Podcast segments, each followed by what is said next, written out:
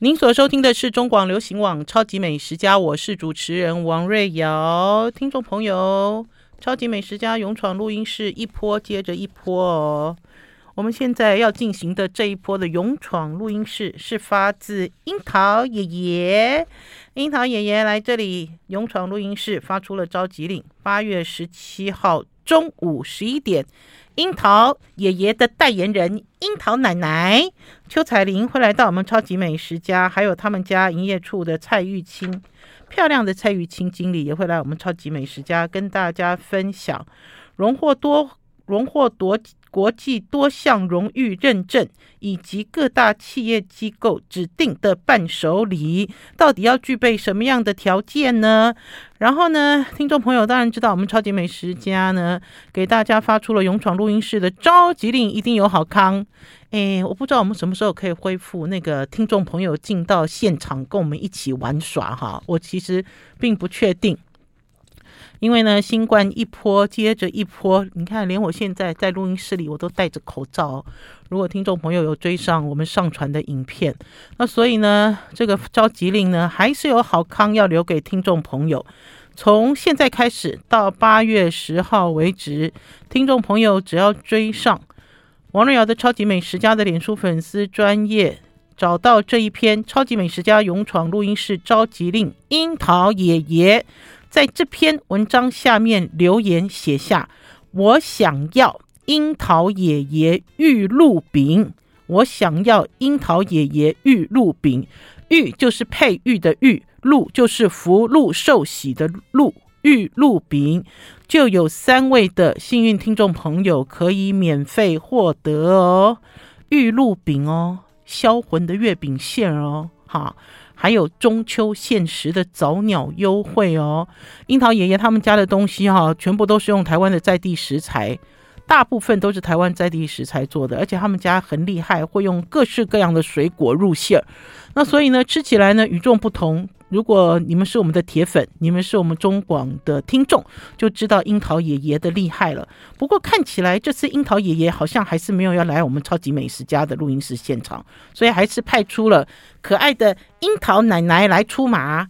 好，今天呢要来跟大家分享跟印尼外佣学做菜，嗯、蛮有趣的哈。因为呢，我妈妈呢，呃，应该是说在我爸爸还在世的时候。在他的晚年几年，我们家就开始呃请这个外佣。我们呢不能讲说请外佣了，我们其实也请过台佣，请过很多外佣。呃，尤其是我爸爸走了之后，我妈妈对于呃老年生活，还有对于呃身边一直有人哈，一直有人陪伴的这件事情很不习惯。那所以我们家换外佣大概也换超过十个以上。然后呢，呃，印佣也有，越南佣也有。然后台佣也有哦，那个台佣我的印象最深刻。那个台佣哈、价格还比较贵。来我们家第一天、第二天就走了。为什么？因为他第一天来我家，就跟我妈妈在家里两个人大吵架，你一句我一句，然后大吵起来哦，两个人吵到警察都来了，那样子一个激烈的状态。然后才会发现说，呃，能够沟通其实是一件好事了哈。那可是呢，呃。如果 如果是沟通的情况这么强烈、这么热烈哈，就出乎我们的想象意意料之外。因为我记得这个台佣好像是六十几岁哈，也不是年轻的。然后那个时候我们也是想尽办法找一个找一个语言可以沟通的。因为就老人家而言呢，老人家都认为说，哎，我讲的话他都听不懂哎，不管我讲的是国语还是台语，他都听不懂哈。然后还有就是，哎。印尼佣，印尼佣人都不吃猪肉，诶，这样要煮两次很麻烦，诶。哈，还是说我要改变我的饮食习惯很麻烦？虽然我们都再三跟呃我们的长辈强调，强调什么，就是你吃什么吃什么，哈，呃，外佣吃什么，外佣自己煮自己弄。可是老人家的想法都不是这样，老人家的想法都认为说，哦，我要一次煮起来，哈，不要浪费瓦斯，不要浪费电，不要这个不要那个，哈，那所以呢，生活呢经常卡卡，而且呢一直都很不习惯。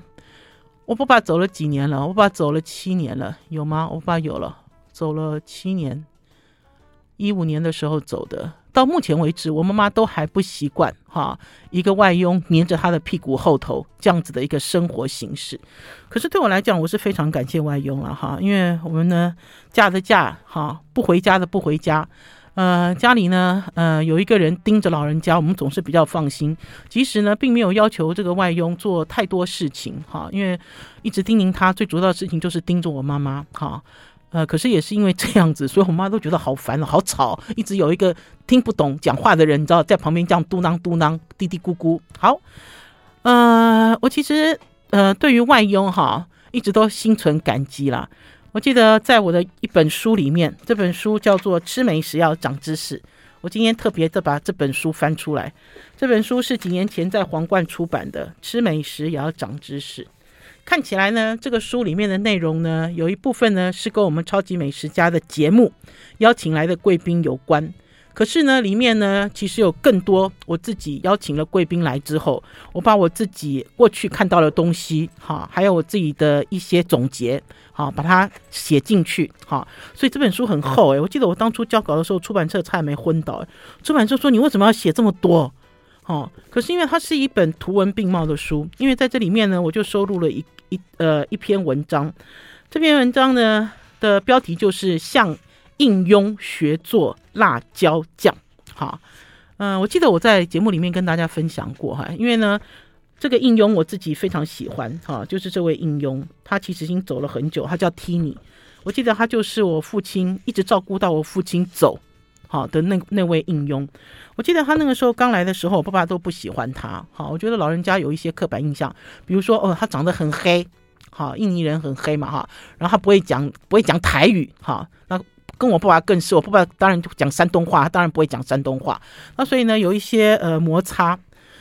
呃，可是之后我就跟我爸爸讲了，我说你如果哈再出口骂外佣的话，我就要把你这个月的零用钱扣起来，好，不给你花钱。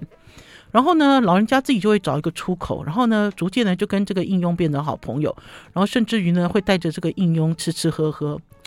我记得那一年呢，我爸走的时候呢，过了几个月，我就说好想要跟这个应佣好好吃一顿饭。虽然呢，他天天在我娘家，呃，每次吃饭也都慌慌张张。那所以我那次我就跟应佣讲，我说你选一家你爱的餐厅啦，好，你知道带我去好吃的印尼餐厅，带我去吃。所以呢，他就带我去台北车站，然后顺甚至的那次还推着轮椅带我妈妈。这个应佣就跟我讲说，上次他来这边的时候是推着我爸爸，我爸爸那次呢想要吃兰州拉面，可是呢，呃，不知道兰州拉面在哪里，然后两个人都很急，急到他都哭出来。我那时候心里在想说，哎，我爸爸想吃兰州拉面，为什么没有打电话给我？为什么没有叫我？我那个时候其实心里是一阵惆怅。好了，我们要先休息一下，进一段广告，再回到节目现场。I like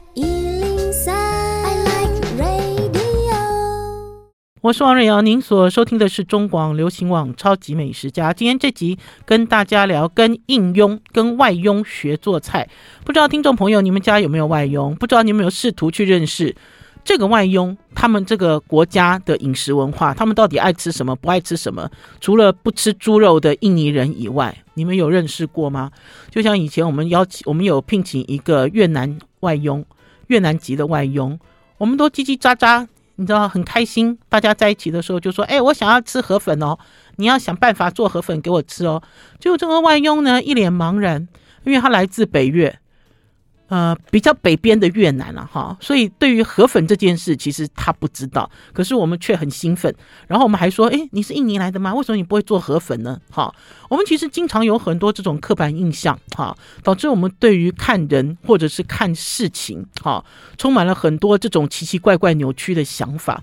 呃，其实因为家里有一个外国人，因为他真的是外国人，你不要看他啊，东南亚人跟我们长得很像，他其实就是外国人。我们其实完完全全都不了解，哈，完全都不了解。当然，你可以讲说，哎，你付钱呢，你是老板呢。我觉得付钱是老板的这件事情是另外一件事情了。呃，如果要学会尊重，我觉得要从了解先做起。我要讲一下哈，之前我这个印尼外佣叫 Tini，我不知道这个 Tini 回去了没有，还是在台湾。可是呢，那次呢，Tini 呢就带我去台北车站的地下街吃了一顿，他觉得在他他觉得啦，他吃过在台湾最好吃的一家印尼菜，好，我记得是叫呃明杰还是杰明吧，这家印尼菜。然后呢，我那天我那天就在这边吃到了一个东西，叫做天贝。可是老实讲，我对于天贝，呃，我记得我有跟听众朋友介绍了，因为天贝很重要啦。对于这个东南亚人、马来西亚人哈，还有印尼人，他们都在吃一种发酵的食品，这个是黄豆的发酵食品哈。他就带我去吃天贝，天贝我那天吃的时候，他就切成长长的一条一条，然后油炸这样子，我咬一口。呃，还好，我其实没有太大的感觉，因为大家都在讲天贝就是日本的纳豆，我觉得这样的形容很不精准哦。不精准的原因是因为纳豆味道很重嘛，很多人听到纳豆都躲起来了，吓死人了，还会拉丝，洗锅洗到会拉丝的东西，惊洗。那可是呢，用这个东西来形容天贝，我觉得不精准。尤其是这一次，我在跟我现在的外佣学做菜之后，我对了天贝有全新的认识。好。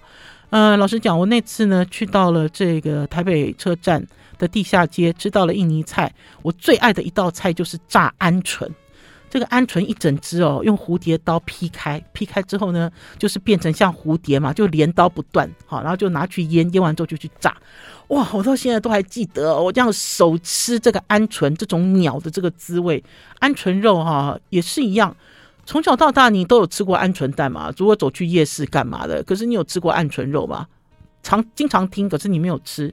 可是，在印尼餐厅里面，你可以吃到整只的炸鹌鹑，好过瘾哦！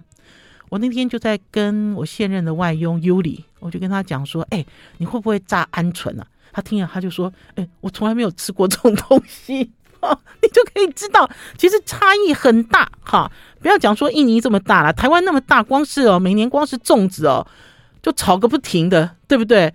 光是卤肉饭，哈，也是一样，就炒个不停，哈，呃，差异真的很大。好，我要讲的是哈，因为我自己呢，曾经跟我之前的外佣 Tini 学过做菜，因为呢，他那个时候呢会做辣椒酱，我那个时候想起来哦，其实也是蛮心酸的啦。他呢要做辣椒酱，可是家里没有工具，可是他做的辣椒酱呢，我哥哥非常喜欢。我那个经年累月不回家的哥哥，因为啊。应用的辣椒酱而回家，回家干嘛？回家拿辣椒酱，好，就可以知道他这个辣椒酱做的多好吃。可是那个时候我在跟我们家 Tini 在聊天的时候，才发现他没有工具，好，所以呢，他都把呃所有的食材炸炸过了之后，就放进玻璃瓶子里面，然后用筷子一直捣，一直捣，一直捣。大家知道辣椒酱要把它磨碎嘛？可他就用他的方式土法炼钢来做。然后之后我听了我就吓了一跳，吓了一跳原因是我说怎么会这样子呢？怎么会没有工具呢？我说我去帮你找。哦，我就找了几个东南亚商店，然后呢，呃，甚至最后是在成功国宅，我还记得很清楚。我在成功国宅呢，发现了一个东南亚商店，然后就有呃，Tini 告诉我的一个像石做的石头做的盘子，哈的一个像印尼人的这个。呃，钵跟杵，大家知道要研磨嘛，哈，一个研钵，哈，然后跟一个锤头，因为他们的那个杵哈，不是一根直直的棒子，他们的杵呢前面歪歪的九十度，哈，所以他在研磨的时候可以手持，而且是好像是抓住哈，抓住机车哈，机车握把的这个形式，然后去磨哈，而不是说这样子一个柱子这样子往下倒的形式。我还记得我花了三百块吧，哈。哦，很久了，我花了三百块买了一个这样子的工具。呃，我要跟大家讲哈，我觉得在东南亚商店买东西真的好过瘾哦。好，因为东南亚商店的这个商品的种类呢，老实讲跟我们其实蛮接近的。然后它的这个容量都很小，然后价格都很低，很便宜。我上次有跟听众朋友讲说，我居然在东南亚商店里面看到福义轩卖的饼干一包才十块，当然它是小容量、小包装哈。呃，我那天呢就跟着我现任的这个外佣呢跑去尤里，跑去了我们住家我阿我妈妈住家附近的东南亚商店，然后跟这个商店的老板聊天，才知道原来哦东南亚人哦使用这些用品哦都是小包装。我以前一直都认为说，哎，你干嘛一直使用那个旅行用啊？旅行用的洗发精，旅行用的这个肥皂，我以前都误会这件事。然后这个印尼商店的老板才跟我讲说，他说最小尺寸是菲律宾人。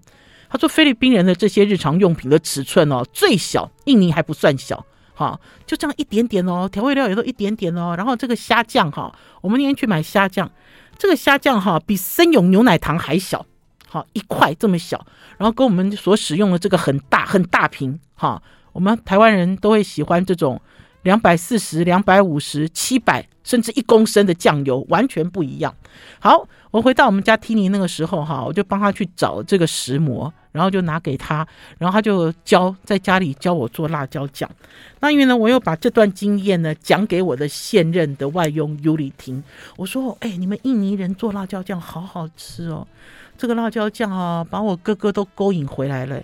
而且我哥哥那个时候还打一个主意，这个主意就是哦，希望印尼佣哦帮他做很多很多辣椒酱，他可以卖给别人。好，就是辣椒酱好吃到好，让人家想要做生意。好了，听众朋友，如果有追上影片的话，就可以看到我现在秀出我的这一本《吃美食也要长知识》的书啦。我不知道这本书现在市面上还找得到找不到，可是我自己。非常喜欢这本书，因为这本书的实用价值非常高，而且真的给大家哈，你知道长了很多美食的知识。这里面就有图解，然后呢也有秀出这个石头做的这个印尼人的盐钵来给大家看。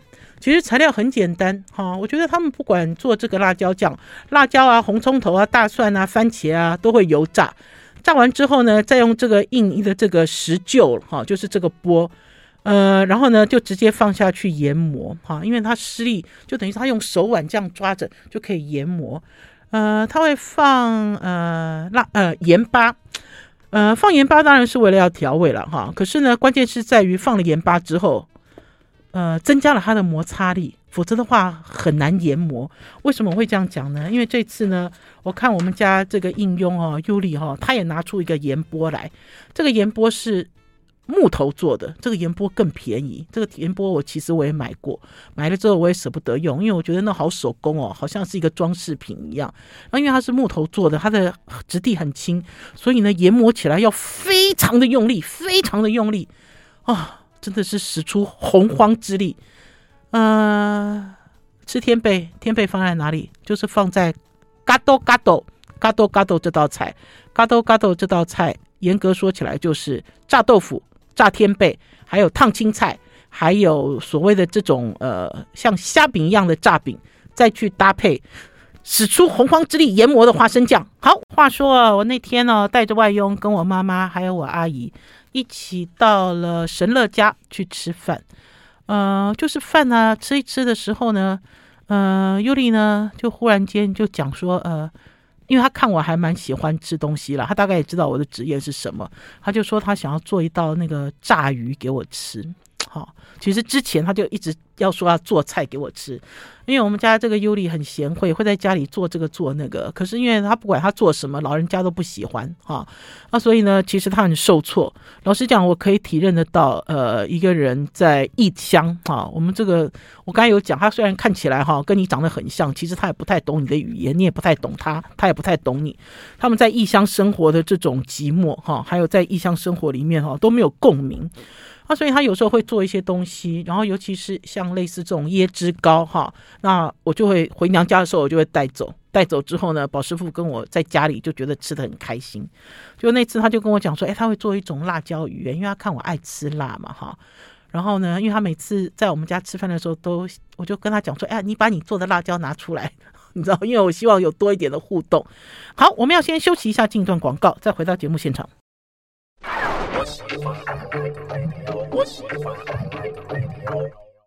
我是王瑞瑶，您所收听的是中广流行网《超级美食家》。话说尤里呢，他就说他想要做一道那个炸鱼给我吃。啊，所以那次呢，在吃饭的时候呢，就决定了他要做三道菜给我采访，啊让我记录，让我学习。一道就是呃嘎多嘎多，另外一个就是我刚才讲的炸鱼辣椒，然后另外还有一个好难哦。那道菜我之后才知道，那个是印尼人的年菜，叫做人当牛肉。好，今天后面两道先不跟大家讨论，因为呢，隆隆隆等隆隆等，我们从早上九点多开始做菜，一直到中午一点才开饭，而且呢，呃，在隔一天，就前一天晚上，他已经先做了这个椰汁糕，双层椰汁糕，好，让我采访，让我记录。我要回到这个天贝了哈，因为呢，嗯、呃，我跟这个尤力学做菜哦，有好多材料要买哈，很多东西其实你不认识，其中有一个就是天贝，呃，天贝我并不是第一次吃，因为呢，天贝呢第一次吃就是跟另外一个外佣 Tini 哈，在台北车站的地下街吃到的，可是我没有感觉啊，因为我完全被炸鹌鹑所吸引。啊，所以那天我们去了印尼商店之后呢，呃，就买天贝，然后天贝呢一开始呢拿出来的时候，我说，嗯，这怎么会是天贝啊？啊，为什么？因为拿出来就是一个塑胶袋。这个塑胶袋里面呢，就是装着这个呃煮熟的黄豆，而且已经剥开来了，就是黄豆剥成两半，然后膜都拿掉了哈，然后里面还透着一点水蒸气的这一袋，然后这老板很妙，老板说不要打开哦，哈，回家就变白了，呃，他说呃隔天就变白了，变白就可以吃了。我实在听不懂哎，我我真的听不懂什么就是它会变白哈，因为它本来就不是白的。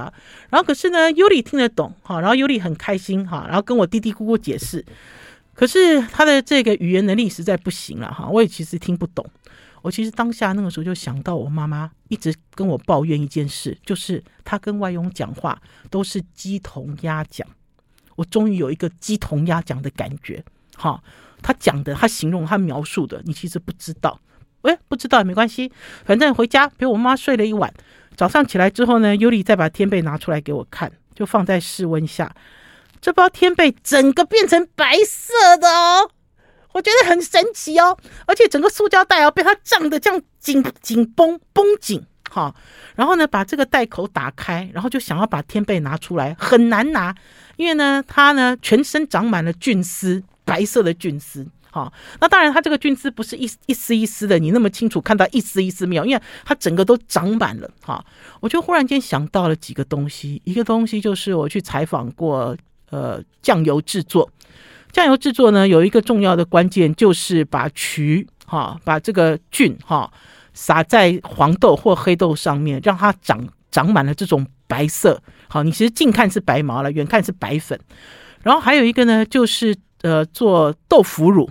豆腐乳也是，这个豆腐乳胚哦，你也是要让它表面长满了这种白色的菌丝体，好，这个制作豆腐乳，豆腐乳才会软，才会好吃，好。然后还有一个更直接，就是我曾经去过安徽采访过毛豆腐，我第一次看到毛豆腐的时候，我还以为是什么，我还以为是一堆棉花，还是说好几只小白兔挤在一起。好，就是那种毛茸茸的感觉。我那个时候我就忽然间我就懂了，哈，我就懂了这个呃所谓的天贝到底是什么。哈，他为什么会把这个豆子哈封在一个塑胶袋里面？因为呃，他他说他是早上刚做好的了，哈，隔天就可以变成天贝，黄豆变天贝，是因为呢，呃，他呢就接了一种俗称叫天贝菌的东西。呃，我也上网查了一下，发现天贝现在好红哦。因为呢，好多人把天贝当做是一种另外一种超级食物，然后就说什么天贝啊富含 B 十二啊，什么天贝是益生菌啊，天贝是怎样，天贝是怎样。然后甚至于我在写了一篇文章泼在我的超级美食家的这个脸书粉丝专业之后，好多人来讨论哦。有人说这个是健身房里面热门的食品，哈，因为呢热热门的食物，因为它低脂，哈。然后呢，低热量，最重要的是呢，它容易消化又不容易胀气，好，就是你很容易消化吸收，嗯、很红很红很红，好，我不晓得哎，我觉得那个什么 B 十二啊，哈，还有什么益生菌这个东西哈，陆陆续续都被营养师打脸了，哈，因为我刚才有讲哈，因为天贝长的是霉菌，哈，它是靠霉菌，它不是靠细菌。哈，益生菌是细菌，益生菌不是霉菌，等于是两个不同世界的东西了哈。霉菌是要分解，哈，就是分解黄豆。哈，本身这里面的这个结构，还有让这个营养哈，就你吃下去很容易消化吸收，所以也不用太神话。可是我自己对于这个天贝最深刻的印象就是它都没有臭味啊！哈，不要再讲天贝是纳豆了哈，因为讲到天贝是纳豆的时候，大家都吓死了，大家都觉得好恐怖哦。哈，没有，不是这样子哈，它是一个好的食物哈，可是呃，也不需要把它神化、神机化。好。那所以那天呢，呃，等于是整个这个天贝都长好了嘛。来，我给大家看天贝的样子。然后拿到手上的时候，我觉得它有一种，你看白色哦，很像牛轧糖，对，很像牛轧糖。哈，然后这个黄豆，你还可以看得出来，这黄豆一半一半的。哈，牛轧糖也是嘛，牛轧糖里面有的时候会放坚果，你会看到那个坚果的感觉。哈，呃，摸起来有一点点，我要怎么说？还是我的感觉？我觉得它好像变轻盈了。哈，有可能是因为呃它长毛了的感觉哈，让我觉得它变轻盈了。然后我胆子也很大哦，我就稍微抠了一点点白白的那个东西来吃。我想，呃，如果它分解了黄豆，会不会就有所谓的这种呃氨基酸呐？哈，它吃起来会很鲜美。其实没有鲜美，其实只有一点点哈，它有自带甘甜，可是并不是你想象说像气死一样哇，吃起来好像有这个，还是像昆布一样，我、哦、吃起来有这种味精的感觉，其实没有，完全没有。好，我们要先休息一下，进一段广告，再回到节目现场。I like 103, I like radio。我是王瑞瑶，您所收听的是中广流行网超级美食家，今天跟大家聊跟。应佣学做菜，呃，不知道你们有没有跟你们的外佣学过他们国家的料理呢？我不知道你们有没有试图做过这样子的事情呢？我自己觉得蛮有趣的哈，我觉得可以透过这样子在厨房里做菜的呃这个活动，让家庭的关系变得融合哈，然后呢，也可以让这个外佣很开心哈。我一开始都觉得可以透过做菜增长他的自信心。可是呢，那天呢，呃，我们家的尤里呢，选择了这道菜叫做嘎豆嘎豆，嘎豆嘎豆难做的是什么？难做的就是它的花生酱。外佣很坚持要去买生花生，生的带膜的花生回来油炒，炒完之后呢，再用另外一个哈，再用另外一个岛哈，就是呃，大家知道磨东西的印尼人用的像一个盘子哈，那像我们中国，像我们台湾人、中国人中式的用的其实像一个碗。好，它其实高度是不一样啊，所以那天呢，他就拿着这个花生，就一直捶，一直捶，一直捶，这个炒过的哈香喷喷的花生，就一直捶，一直捶，一直捶，一直捶，他要把这个花生颗粒锤成锤成花生粉，甚至锤成泥泥状物。听众朋友，有可能吗？我站在旁边呢，我都觉得哈，你是在使出洪荒之力吗？你明天你的右手背不会痛吗？哈，因为呢，真的很辛苦哎，我都不知道原来制作这个嘎豆嘎豆，其实最难的并不是天贝，哈。最难的、最难的、最难的其实是制酱哈。很多人都讲哈，说这个酱汁哈，最会做酱汁的人是法国人。可是呢，我觉得我跟尤里呃学做菜之后呢，这句话我要修改。修改的原因是因为我觉得印尼人也很会制酱，而且他们制酱都从原材料开始做起，并不输给法国人。好，我我自己。在采访美食，还是我自己年纪渐长，很多东西呢，呃，其实越看越多，就会发现呢，我们很多人都是用一种呃西方观点看东方，西方观点看东方，我其实会越来越觉得不公平。好，不公平的原因是因为，呃，并没有深入了解，哈，大家就会觉得说，哇，他们好厉害哦，哇，他们怎么样？可是你回到了这个东方之后呢，我跟这个尤里学做菜之后，我觉得我要跟他致敬啊！致敬的原因是因为什么东西都好复杂、好麻烦，而且都是手工菜，好手入菜，这个是标准的手入菜。呃，我稍微讲一下这个嘎豆嘎豆了哈。呃，这道菜哈，老实讲呢，我其实有看过很多不一样的类型哈。呃，比如说它的组合哈啊，当然它最重要的还是炸豆腐跟炸天天贝，然后还有就是呃，我自己本身不喜欢两个东西，好，我一直都一向就不喜欢两个东西入菜，一个就是椰子、椰丝、椰蓉，我好讨厌椰蓉哦。我小的时候吃这个有关于椰子的糕点哦，我都躲开，好，原因是因为它都一直掉，我不喜欢咬下去。大家知道椰蓉都撒在上面了，对不对？我不喜欢一直掉的东西。还有一个理由就是我不喜欢。我不喜欢这个椰蓉渣渣的，因为椰蓉都咬不碎啊，对不对？就渣渣的在嘴巴里啊，所以我小的时候就很不喜欢两两个，就两个，就我我自己看到这两个，我就会自动回避。一个就是椰蓉做的点心或者是料理，我都不喜欢；另外一个就是花生，我好讨厌哦，这个沙爹就是他们会烤嘛，对不对？然后有花生酱淋在上面，我觉得花生这件事情哦，怎么说，就是。我我我没有办法接受哈这样子的味道，还是说我没有办法接受花生出现在料理里哈？可是有一道菜是例外的，叫宫保鸡丁，好不好？因为宫保鸡丁的花生没有被研碎，好，它就是这样辣辣的放上去。然后就像我自己喜欢吃那个黄飞鸿的麻辣花生米，因为我觉得花生是下酒菜。花生是零嘴，花生是点心，哈，我喜欢花生的单纯，哈。然后我每次只要看到有人在做料理的时候，用了大量的花生去捣啊，去磨啊，然后去跟其他的食物复合的时候，我就我就呃浅尝，哈，老实讲，我就浅尝。那天呃，尤里呢开了三道菜，三道菜里面呢，我刚才有讲嘛，哈，一个是人当牛肉，人当牛肉就要用椰蓉。我那时候本来要发作，就会想说不行，我一定要认识，好，我要认识这些食物，好，不要再用自己的观念，不要再用自己的框架去限制，好，去限制外佣想要做什么。因为你既然想要请他做家乡菜，教你，好，还是你要享受，好，就。这件事情呢，就自己的喜好就先放在一边，然后另外就是他买了花生，哈，他买了花生嘛，对不对？然后就开始从炒花生开始研磨啊！我一开始我想说，哦，嘎多嘎多，要吃这样子的花生酱哦，好吗？你知道我的内心是这样，好吗？哈，虽然这么用力，他这样用力研磨，我会感兴趣吗？哈，内心其实充满问号。呃，可是这制作过程很有趣，因为我刚才讲说他很努力嘛，哈，想要用他自己的手，哈，双手不断的把这个花生捣捣捣捣捣，好，要把它捣碎，好，甚至要把它捣成泥。然后之后呢，呃，我就跟他讲说有没有其他的工具可以帮忙啊，哈，呃，所以我们就拿出了我帮我妈妈买的那个小果汁机，他就用那个小果汁机慢慢打，慢慢打，借助机器的力量，哈，达到他要的一个细的程度。老实讲，一开始呢，我们家尤里呢在做这个花生酱的时候呢，我都觉得差不多了。我说好了啦，可以了，好，可以了，哈，好，不要这么用力，哈，因为很热嘛。大家知道，这这个今年的夏天热死了。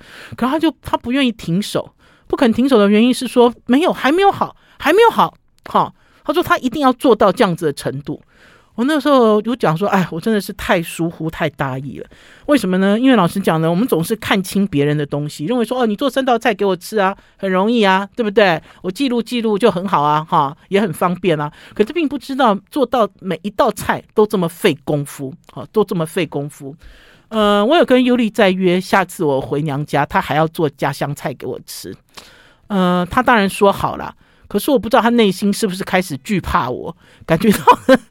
这个主人怪怪的啊，而且我觉得他花那么多力气做菜给我吃，应该就没有力气跟我妈妈吵架了吧？哈，就是我自己内心是私心自用的了。好，不管怎么样哈，就花生搞定，搞定了之后呢，他呢一样好，就是回到我对于呃印尼人做辣酱好的一个过程，就是他们的红葱头、他们的大蒜、他们的红辣椒好都要去炸。好，都要去炸，炸过之后一样回到了这个像平盘一样的这个锅里面去研磨。好，呃，不要以为这个研磨很简单嘞，虽然这些东西都炸过，听众朋友，你有设法把带皮的红辣椒磨成泥吗？我再讲一次哈，带皮的红辣椒，哈，而且是木头的木头的研钵。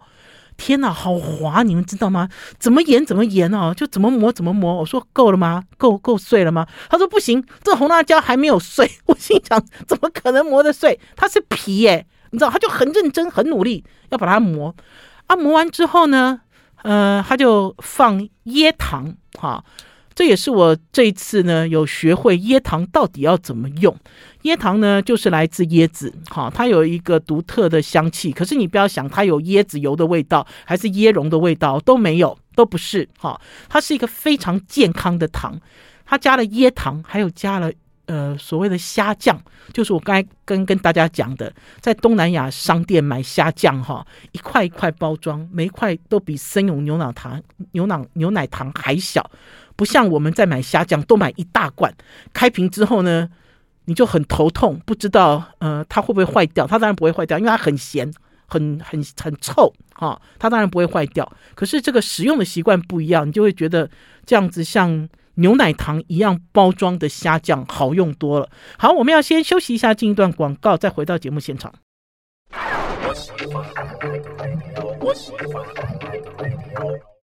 您所收听的是中广流行网《超级美食家》，今天来跟大家聊，跟我们家的外佣学做菜，认识天贝，认识印尼人的饮食习惯，还有认识虾酱之类点点点。现在大家终于知道了吧？他们使用的并不是旅行组，他们的日用品不是旅行组，是他们的正常组，跟他们的生活有很大的关系。嗯、刚刚有讲哈。把这个新香料炸过之后，把它研磨成泥，然后再加椰糖，然后再加虾酱，然后继续磨，就继续在里面一直磨，一直磨。然后磨到一定的程度之后呢，他就呃把刚刚做好的这个花生泥放进去。这个其实研磨好的是花生泥，都没有加水，没有加油哦，就硬打打成泥，然后就在里面这样子哦，就这样一直这样子一直一直研，一直研。然后研完了之后呢，他就在里面放了罗望子水。这个罗望子哈，我第一次认识是在泰国，当然是在台湾也有认识。只要吃泰国菜的人，喜欢吃泰国菜的人就知道罗望子这个植物。呃，我第一次对罗望子呢的这个原原来的样子，因为在台湾看到的都是取下果肉嘛，是在泰国曼谷的一个市场哈，那个图西塔尼的主厨带我去逛市场，在呃曼谷非常有名的一家。像类似皇宫一样的饭店的主厨带我去，我那时候就觉得好好玩呢、啊。我说这个罗望子怎怎么搞的？因为我以我它剥出来的时候很像我们的龙眼，可是呢实际上并不是，实际上呢它很像我们的那个要怎么讲花生放大的花生一串这样子的一种植物，它吃起来酸酸甜甜的哈。然后我之后才知道，原来罗望子也有分，有分那个当零食用的，然后也有分入菜用的哈。就泰国人分的很详细，可是我不知道印尼人也。有使用罗望子，他就把这个罗望子肉呢放在水里面溶出它的味道，因为这个罗望子肉的肉哈，并没有像这个桂圆一样那么柔软，它其实吃起来有的还蛮硬的。可是它要那个酸甜汁哈，溶出水之后呢，它就放在我刚才讲的这个花生泥里面，然后呢之后呢就加入热水哈，把这个花生泥调成花生酱。当这个热水调进去之后，我才知道哦尤里有多用力。怎么说呢？真的是颗粒的花生都被它研磨成泥状，哈、就真的很厉害。然后呢，我就忍不住问他，因为那天回去的我，那天我阿姨也有跟我回去，我阿姨就说：“哎，你们在印尼人，你们在印尼做这道菜也是这样手磨吗？”尤里说：“对呀。”然后阿姨说：“怎么可能？如果是这样手磨的话，就没办法开饭了，哈，因为很可怕，有没有？可是我相信他的工具都是石头的，而且工具都是大的。我阿姨坚持认为他们有机器可以帮忙，可是我觉得不会有机器，啊，有可能是因为，呃，他的这个工具会更大、更好用、更就手，哈，因为在台湾。”不管帮他买的这个工具都是很小，都是很小的工具哈。一个人吃，两个人吃，做起来当然很简单。可是现在要做给六个人吃，诶，我的天哪！你看那个量有多大？好，呃，搞定了最重要的这个花生酱之后，我要来讲哈。我我也是让我大开眼界，因为他在炸天贝还有炸豆腐的时候，拿出了一包粉。这包粉一样好小，好像我们去中药行吃的那个药粉更小一包，类似那种。我说你在干嘛？他说：“哎、我要加一点这个调味料。”我一看，我说：“嘿，这不是很像我们台湾的康宝吗？就是那个鸡粉啊、牛骨高汤啊、哦鸡高汤的那种调味料，哈、哦，就是那种 instant 的调味料。”我说：“嘿，你我说你们印尼人也用这个？”他说：“对呀、啊，印尼人也用这个啊。”我就忍不住问他：“我说那印尼人也吃味精吗？”他说：“对、啊，印尼人也吃味精啊。可是这道菜不用味精啊，真的还是假的？所以等于是味精哦，这个是国际的调味料哦。”味精不是只有我们在用哦，好，然后就拿出这个高汤高汤粉，哈，就是牛牛肉高汤粉，哈，其实这个东西在我们超级美食家很少推荐，大家知道，在我们超级美食家都很少讲那个鸡粉，哈，我会鼓励大家用味精，哈，可是我并不喜欢大家用这种综合的，哈，这种仿真的这种调味调味料，哈，因为它的这个。呃，成分太复杂了哈，味精我觉得你可以控制量哈，然后呢，所以我就看他把这个高汤粉这样打开来，然后就放一，他还有跟我讲说，我放一点点就好了哈，他也知道，他说我放一点点就好了，然后就加一点水，做什么？就把天贝跟豆腐都腌在这个高汤粉，就是腌在这个牛高汤里面，哎，很聪明，对不对？我想说奇怪，怎么会这一招？你们有有想过用这种 instant 的高汤粉拿来腌东西吗？我相信香港师傅应该很熟悉吧？可是，一般在我们家庭主妇会吗？你会做用这一招吗？不会，对不对？我就看他啊就这样抖一抖，而且很熟练哦，因为他怕豆腐，怕天贝会碎掉，所以他等于是做了一个像是一个腌制的汁，好，用 instant 的粉来做，然后就这样把这个天贝这样抖一抖，然后他告诉我要腌十分钟。这个十分钟的过程里面，我有在观察，观察什么？我在观察天贝。我刚才有讲哈，天贝是因为它呃呃长满了一些用利用霉菌哈，用天贝菌去接种，它把这个黄豆表面哦都长满了一些菌丝哈，变成一整块。那我就很担心说，哎，你这样腌制这样弄，天贝的这些丝会不会不见啊、消失啊，然后变成黄豆啊？有没有？我其实因为对天贝不熟悉嘛，就有很多好奇跟想法。其实没有，天贝其实很坚强哦。呃，我们超级美食家曾经采访过高雄一位知名的作者，叫林烟。我们抛出了我抛出了天贝的这篇文章之后，林嫣还来留言。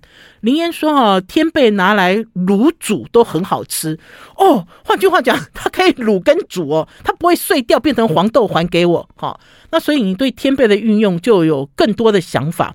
因为老实讲呢，在它还没有经过这高汤粉腌制之前。”呃，我刚有讲，我有偷吃一点嘛。其实天贝没有什么味道，哈，只有在油炸的时候散出一点点香气，好，一点点那种发酵的气息，可是并不强烈，哈，并不强烈。那所以当你没有调味的时候，其实天贝的味道应该是平的，应该是直线。不会吸引你，可是呢，因为呢，我们家的万用优力，它用了一点这种 instant 的牛高汤粉，加水去腌制之后，这天贝其实变得很好吃，因为它只有表面有一点味道，然后你会觉得就刷刷嘴，好，就一直吃一直吃。那天呢，做完了天贝之后呢，其实老实讲，三道菜都都是辣的，我妈妈都没有办法吃。呃，可是我觉得天贝很好，因为我妈妈长期都有在吃联夏食品所出的蒸大豆跟蒸黑豆，我就跟我妈妈讲说，这就是蒸大豆，这就是蒸黑豆，而且更营养啊，你知道，因为它更容易吸收跟消化，它很很好。可是我想，我妈妈吃了一口，她就说她不要，她不喜欢。好，我觉得还是我刚刚所讲的，就是有一些框架哈，对于刻板印象，对于对人跟对事都有一些框架，他都不太吃。